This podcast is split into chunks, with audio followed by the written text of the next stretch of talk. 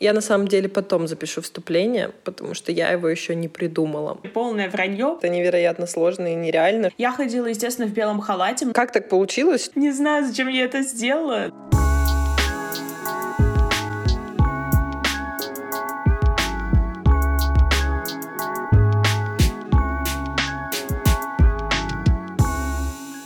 Всем привет! Вы слушаете подкаст «Расскажи про стажировку», подкаст о медицинской практике за рубежом.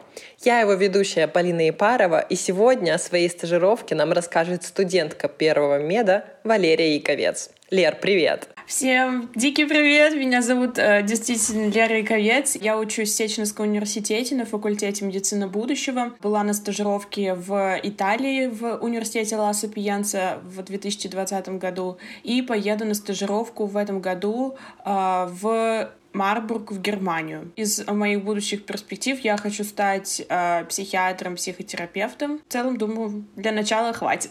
Да, отлично.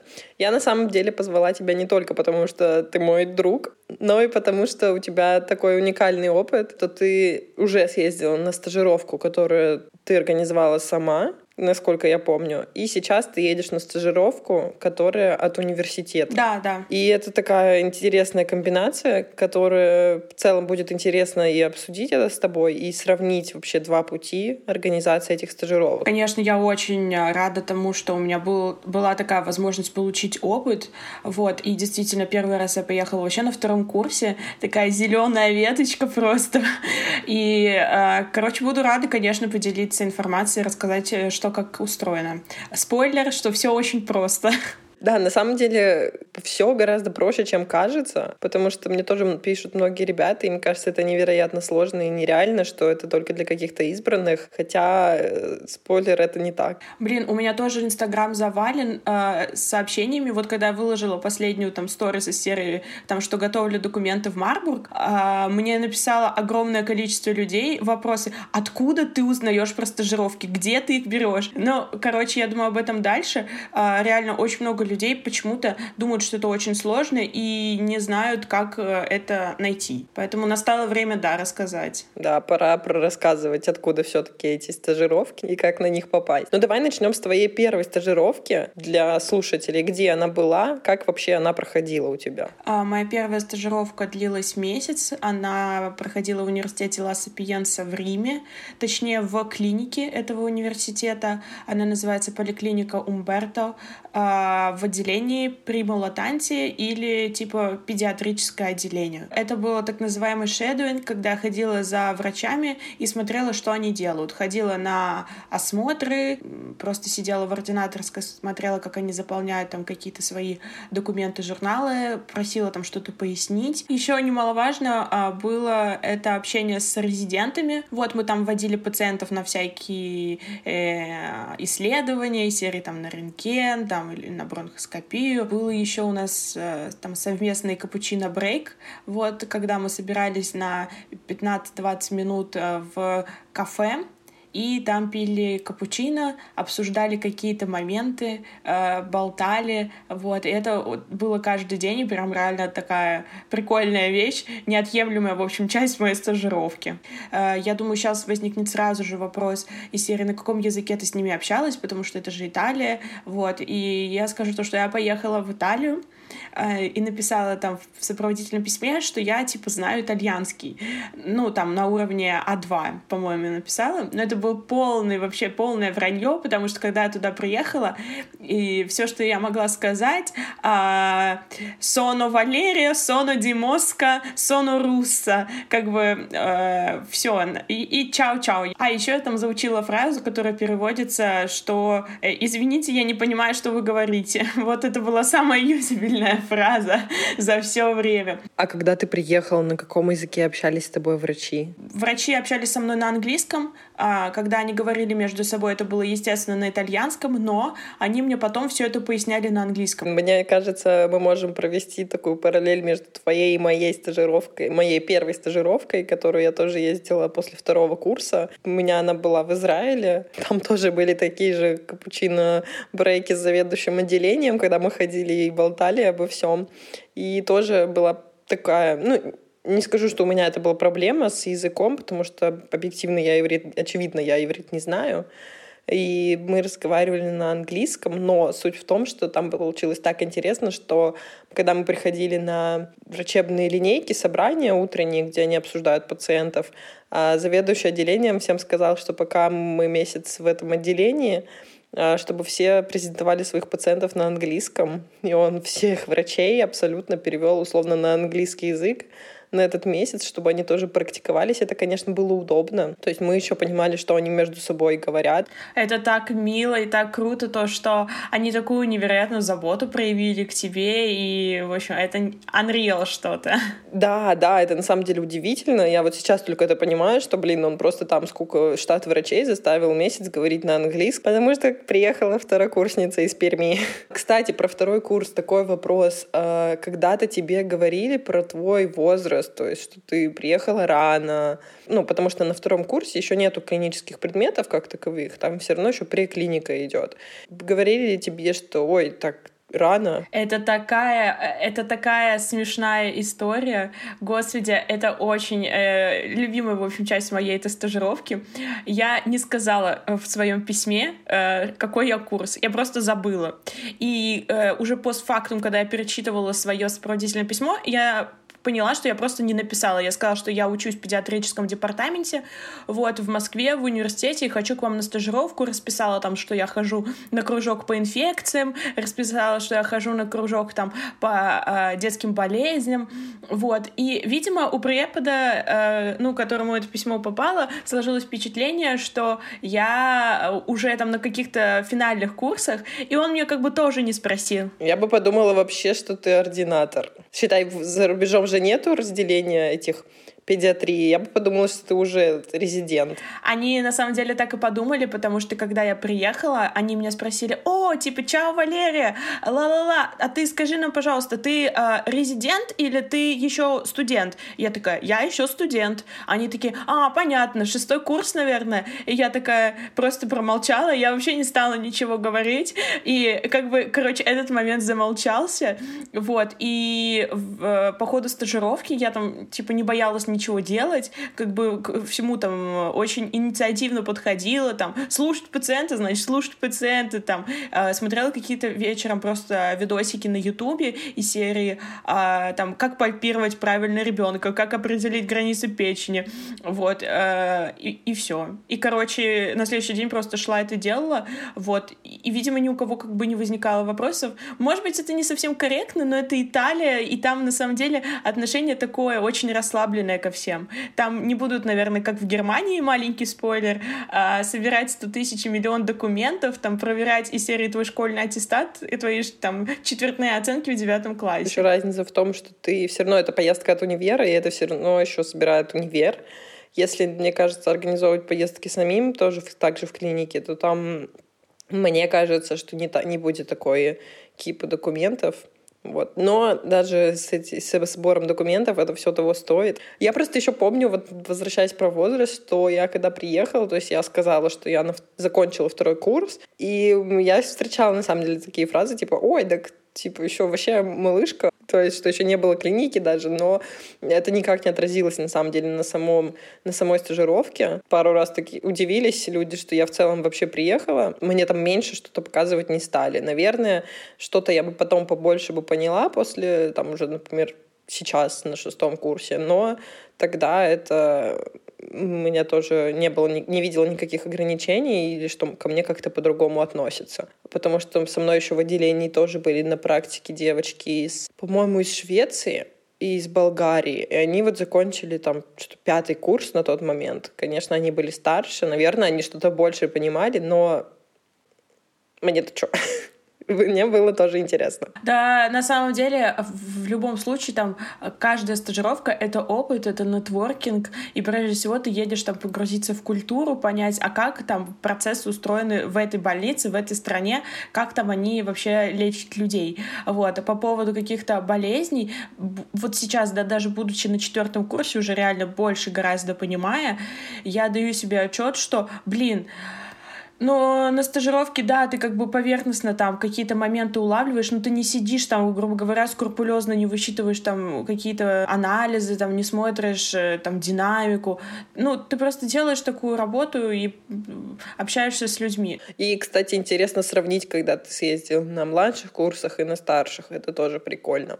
Ну, очевидно, там больше осознанности. Короче, возраст тут не помеха, можно ехать в любом возрасте, и никогда не рано, и никогда не поздно. Конечно. Можно даже не говорить свой возраст. Лайфхак в резюме свой возраст можно точно не указывать, потому что, по идее, это не должно влиять, берут вас на стажировку или нет. Можно в целом, да, и не указывать, но если спросят, то лучше сказать. Можно я сюда вставлю смешную ситуацию, что это работает и в обратную сторону? Вот я, например, да, ездила на стажировку на втором курсе, а недавно в сентябре к нам приехал общий друг, которому вообще 30 плюс лет. Он седой, и он все еще студент, который ездит на стажировки. Короче, если вы вдруг решите э, получить там десятое высшее образование, то имейте в виду, на стажировки тоже можно ездить, даже если вы дед.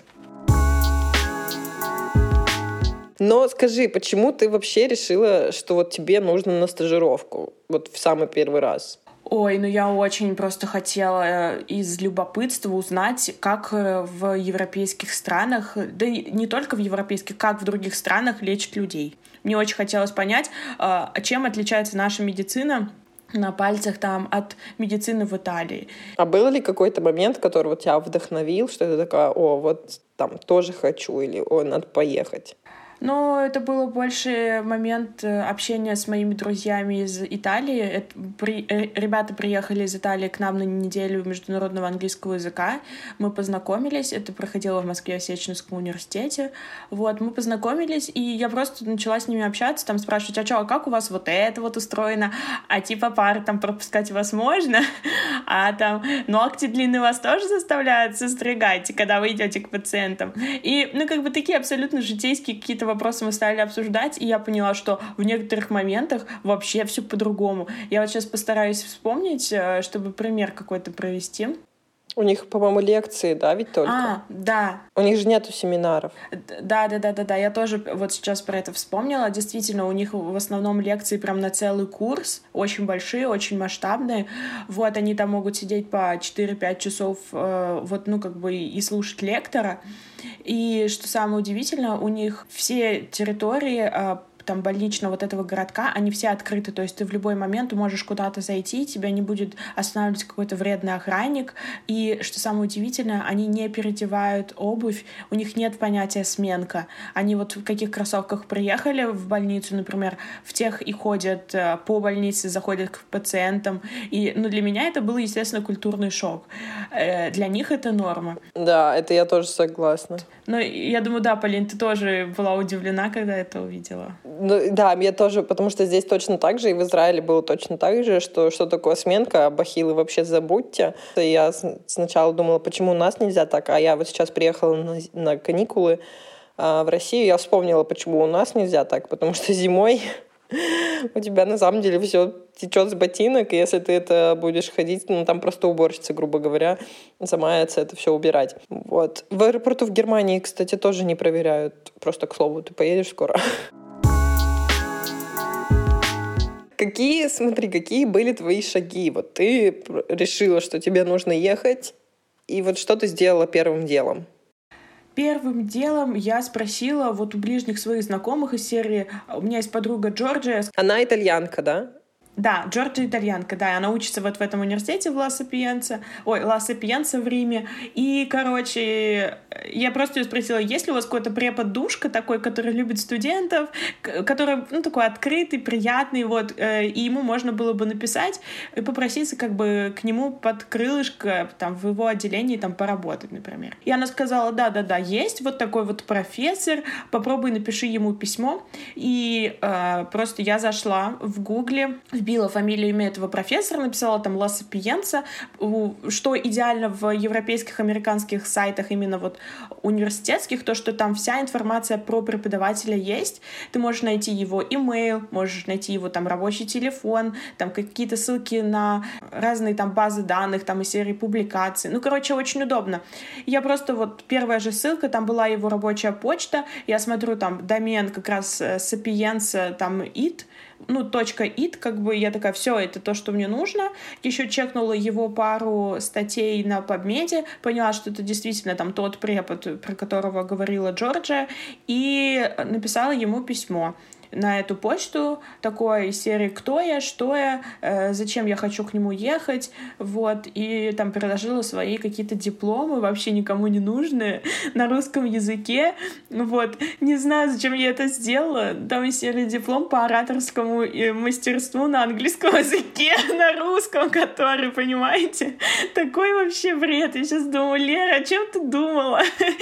Вот, ну, короче, отправила вот это сумасшедшее письмо, и а, получил там буквально через 2-3 дня ответ из серии «О, приветики, салютики, пистолетики, come on, давай приезжай, когда хочешь, что тебе нужно, как бы как подтверждение, да, что ты приедешь». Я написала, что мне нужно вот э, пригласительный письмо, вот это invitation letter или letter of acceptance, его еще по-разному называют.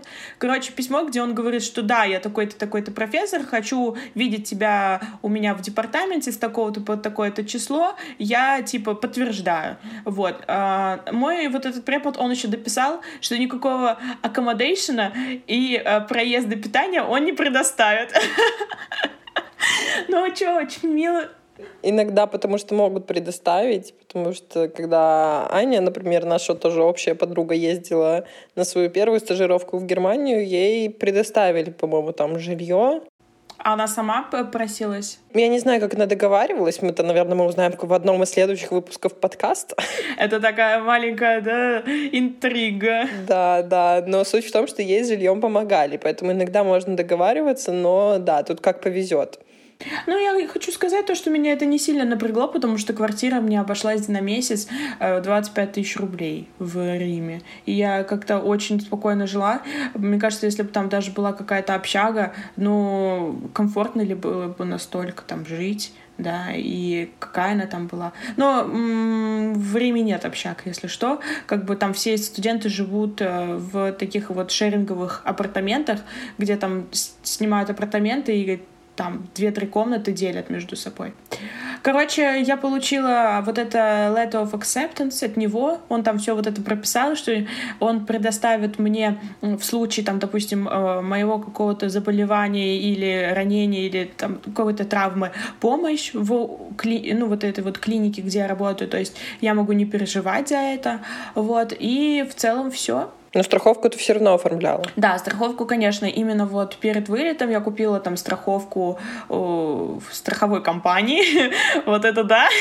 И, короче, э, я ему написала, что все, спасибо, я приеду к вам там что-то, по-моему, такого там 3 февраля, грубо говоря. И перед Новым годом я ему написала еще один имейл. Этот весь разговор проходил в ноябре, если что. Там в конце декабря я его поздравила с Рождеством, напомнила еще раз о себе, сказала, что у меня ничего не меняется, я к нему так планирую, ну, 3 февраля там приехать, то, что я уже купила билеты на самолет, он такой, да-да-да, мы тебя ждем, и буквально там в конце января я еще раз с ним списалась и говорю, типа, я вот приеду, ждите меня, и он такой, да-да-да, мы ждем, все в порядке. Ну, как бы еще раз тогда чекала связь, потому что это же как бы моя личная инициатива, и поэтому очень важно было проверять, что не все ли там как бы обломалось. А были ли какие-то у тебя трудности либо вот в процессе организации, либо вот уже на самой стажировке? Ну, в процессе организации я не могу сказать, что у меня там были какие-то супер э, сложности, просто было достаточно много бюрократических моментов в плане того, что я уезжала на месяц, и как бы я, получается, пропускала месяц учебы в России, да, и, естественно, это не эквивалент того, что я делала там. И вот эти вот всякие оформления приказов, а, то, что я уезжаю на стажировку, перестройка моей программы, да, там личного вот этого плана обучения, то есть это, с этим пришлось повозиться. И вот этот момент, да, он был такой немножечко напряжный. Но в этом плане надо отдать должное, конечно, Сеченовскому университету, потому что сейчас я вообще полгода пропускаю в университете, и все идут навстречу. И это, конечно, к сожалению, не во всех вузах так есть. С уверенностью могу сказать, поэтому если в вашем вузе есть такая возможность, то пользуйтесь ей. Это правда. Просто наш универ — это что-то нереальное, в нем очень комфортно учиться. То, что да, действительно, мне взяли и перестроили индивидуальный план. Вот Лера Икаец на втором курсе отучилась полтора года в медицинском и не сказала, сколько ей лет, Ей перестроили индивидуальный план, да. На самой стажировке в Италии а, был, была проблема языковая. Именно вот м, общение не с докторами, а общение с санитарами, общение с пациентами. Потому что я ходила, естественно, в белом халате. Многие меня воспринимали как итальянского студента, либо там итальянского резидента. И, а пациенты вообще, наверное, думали, что я врач какой-то. Все ко мне подходили, обращались, и я понимала то, что я не могу помочь, я не могу ответить, и меня это внутренне очень расстраивало. И, ну, понятно, что если ну, в России там мне подошли, спросили, как там куда-то пройти, или вот там я хочу получить такую-то штуку, такую-то бумажку, э, где мне это взять, я бы с удовольствием рассказала бы, помогла. Там я себя чувствовала немножко бессильной, и это меня, честно, грузило. Плюс общение такое неформальное, например, с резидентами. Они все между собой общаются на итальянском, вот, и как бы очень хочется поддержать разговор, но э, они типа, э, говорят на итальянском, которого я не понимаю. Приходилось там постоянно что-то переспрашивать, вот, и не было такого момента, что я, например, сижу там в компании и разговариваю. То есть я сидела в компании и молчала. Но, например, когда там мы ходили куда-то с друзьями, э, которые живут в Италии, вот с той же Джорджией, да, там с ее компанией, все переключались на английский и между собой говорили на английском, только на английском. И мне, конечно, было очень комфортно.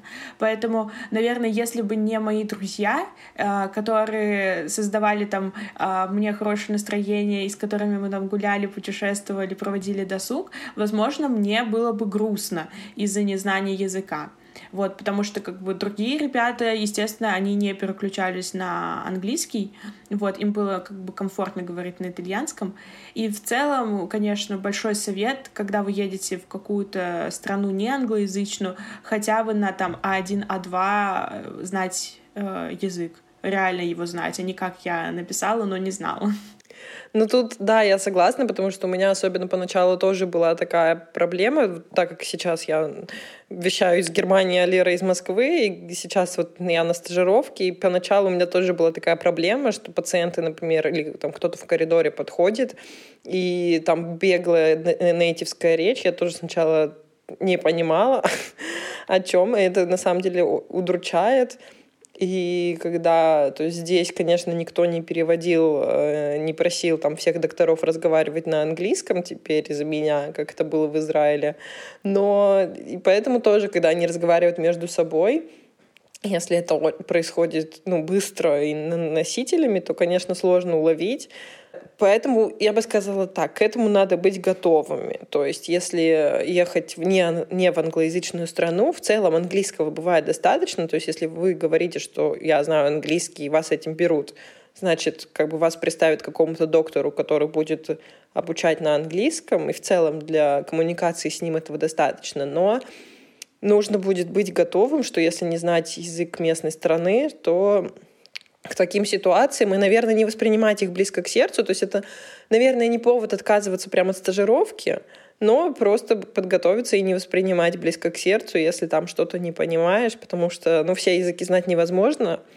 Но если знать язык местной страны, то это просто будет комфортнее для вас самих, чтобы ориентироваться на местности, скажем так. Да, это будет просто и комфортнее, и э, увереннее немножко. Да. Я бы сказала, что если вы не знаете там язык страны, но вы сам по себе такой человек инициативный и готовы там к сложностям и трудностям, то это не будет большой проблемой, честно. Особенно если вы едете на продолжительный период, вы там первый месяц адаптируетесь, и остальные будете просто уже свободно как бы в культуре. Но если вы едете на какой-то краткосрочный долгосрочный период из серии один месяц, то, конечно, э, и вы еще сами по себе такой стеснительный и вот э, мнительный человек, то Э, первый вариант — это подготовить себя ментально, просто объяснить себе, что э, это другие люди, и они имеют полное право там с вами не общаться или ну, на вас не обращать внимания, и это нормально. Вот. И, или же там выучить как-то язык, если вы располагаете возможностями,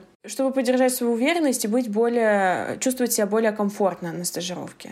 Вот. Да. Но даже если не знать язык страны, это не делает на самом деле вас хуже. И если вас уже взяли на тех условиях, что вы знаете только английский, например, значит, вас будут обучать, и ничего в этом страшного нет. Но я думаю, то, что просто морально подготовиться именно до любой стажировки, это очень важно, потому что для вашей психики э, будет такой э, переломный момент. Вы реально кардинально меняете культуру, место, там, локацию вашего проживания, ваш внутренний какой-то комфорт может сильно быть э, изменен. Поэтому тут очень важно либо пойти к психологу эту тему проработать, либо просто самому понять, что вот есть там ваши границы, есть границы другого человека, и если действительно вам пришло letter of acceptance, та сторона полностью понимает, что она берет на себя ответственность за ваше пребывание. Вы такой, какой вы есть короче. И просто всегда вспоминайте Леру Ковес, которая на втором курсе в Италии э, по видео YouTube училась перкутировать печень. В любом случае, это все стоит того, и отказываться там из-за того, что боятся остаться непонятым, всегда можно переспросить, или бояться, что не знать местный язык, это все равно стоит ехать, ничего страшного нет. Давай теперь поговорим о твоей стажировке следующей, которая уже будет... Когда она у тебя будет? Она у меня начинается с 1 июля по 1 октября. Кстати, на летний период в Германии, потому что семестр у них начинается с 1 октября, то есть ты будешь единственным студентом в больнице. Скорее всего, да.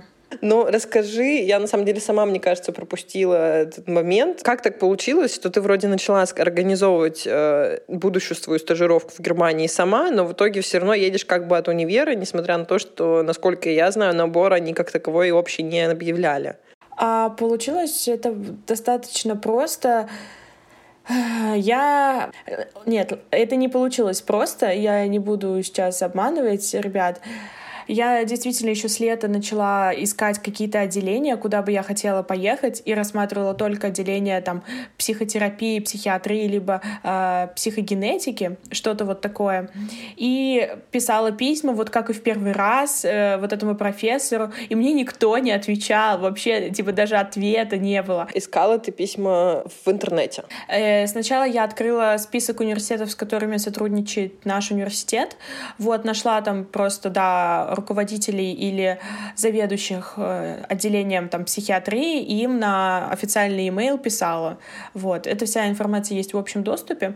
Вот, мне не отвечали. Потом я составила другой э, список и писала уже непосредственно по э, отдельным каким-то клиникам. Вот в Германии, я помню, писала, в Сербии, а, в Греции, еще где-то писала. Короче, находила я эти контакты через PubMed. Грубо говоря, я вбивала в поиск э, anxiety disorder, э, мне выходило какое-то исследование, я смотрела аффилиацию, ну это вот где написано там человечек, да, циферка один. Потом вы открываете аффилиацию, и вот это один, где он работает, э, кем он работает, из какого там он города и страны.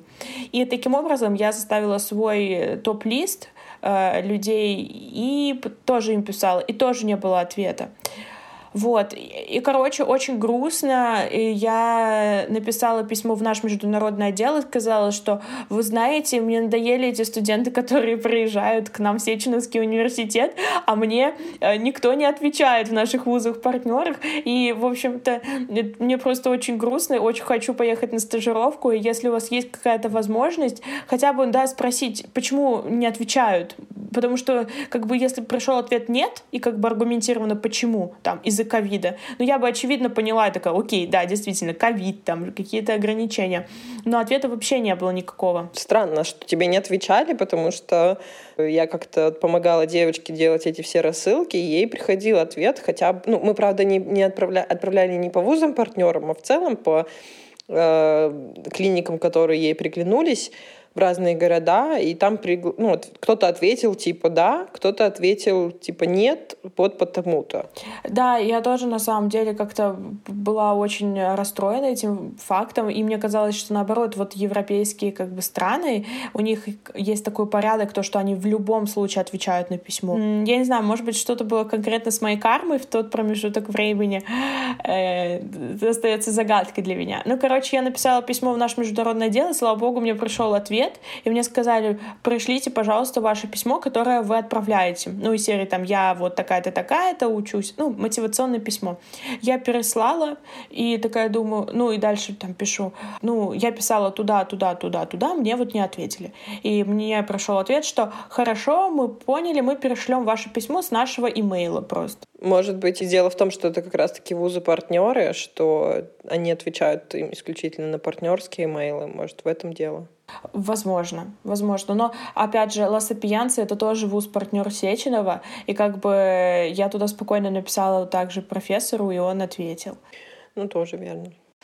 Ну, короче, они переслали письмо э, со своего просто имейла, и им пришел ответ, меня поставили в копию, дальше я продолжала переписку. И пришел ответ из серии «Да, мы готовы вас принять». Вот, грубо говоря, тот же департамент психиатрии, куда я писала сама там две недели назад, а сейчас они ответили «Да, мы готовы вас принять, когда хотите приехать».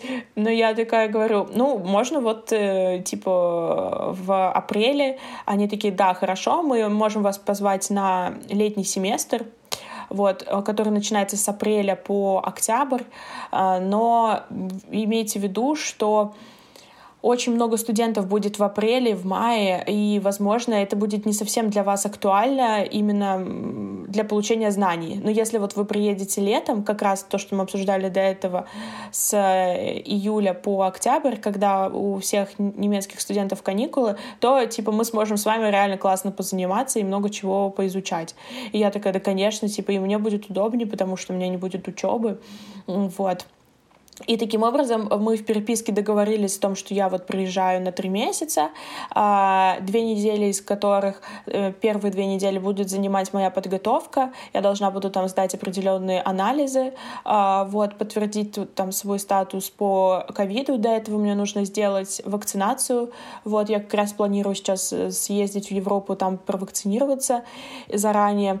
Ну и все. И как бы, ну, заселиться в общагу, погулять по городу, выяснить, где супермаркеты ближайшие. вот. Ну, короче, э, грубо говоря, моя практика займет два месяца и две недели. Вот. Ну, это, это круто. Я думаю, что, возможно, мы потом с тобой еще запишем выпуск уже после того, как ты съездишь. Буду рада рассказать, поделиться. Да, послушать отзывы после. Или, может быть, во время? Я готова вещать вообще хоть каждый день, потому что, мне, э, ну, вот, судя по Италии, каждый день было что-то новое, прикольное, и реально вот было что рассказать. Это у меня был переворот в сознании, когда я вернулась из стажировки, и уверена, что тут будет то же самое. Э, я даже вот э, внешне изменилась. Мне все сказали, друзья, что я там на итальянку стала похожа. И я сама заметила то, что я там похудела, стала лучше как-то питаться, стала счастливее. И у меня там сменился мой гардероб. И я такая, да мне вообще ничего не по плечу. Ой, господи, я такая, наоборот, мне все по плечу после стажировки. Я такая, да я все могу, я супервумен теперь.